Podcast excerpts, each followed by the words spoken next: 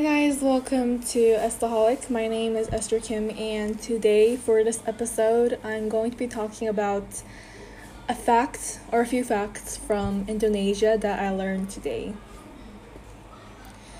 Indonesia is a country in Southeast Asia and Oceania between the Indian and Pacific Oceans.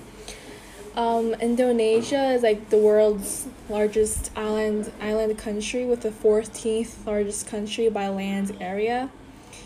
So Indonesia, a lot of people know Indonesia as like one of the most popular countries in the Southeast Asia, along with Thailand, Malaysia, Vietnam, Cambodia. And while I was talking with an Indonesian friend, I learned a few things and one of them was their language.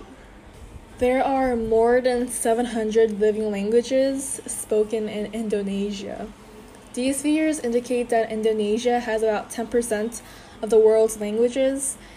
So basically, um, Indonesians can speak English, but um, like 94% of the population speak Indonesian.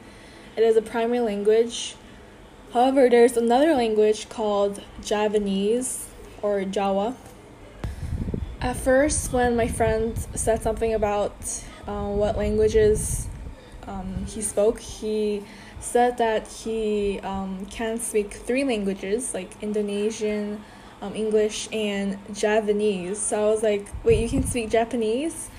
And he said that there is a language in Indonesia spoken by um, different tribes called Javanese. It is spelled like Japanese, but instead of P, it is V.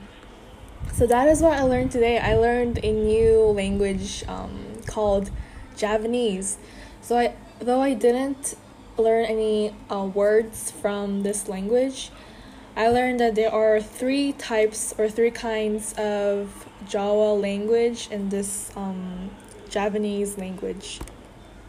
Those three kinds of um, Javanese dialects or kinds are called Western Javanese, Central Javanese, and Eastern Javanese. The, the differences are primarily in pronunciation, but with vocabulary differences also. So, yeah, that is what I learned today about Indonesia and Indonesian. And well, even though Javanese, this language is not very common, but at least I learned something that I would have not known ever, but you know, this is this is a cool fact that I learned today. Anyways, I hope you enjoyed this episode and learned also from me. I'll see you on my next episode. Stay safe and always be estaholic. Bye.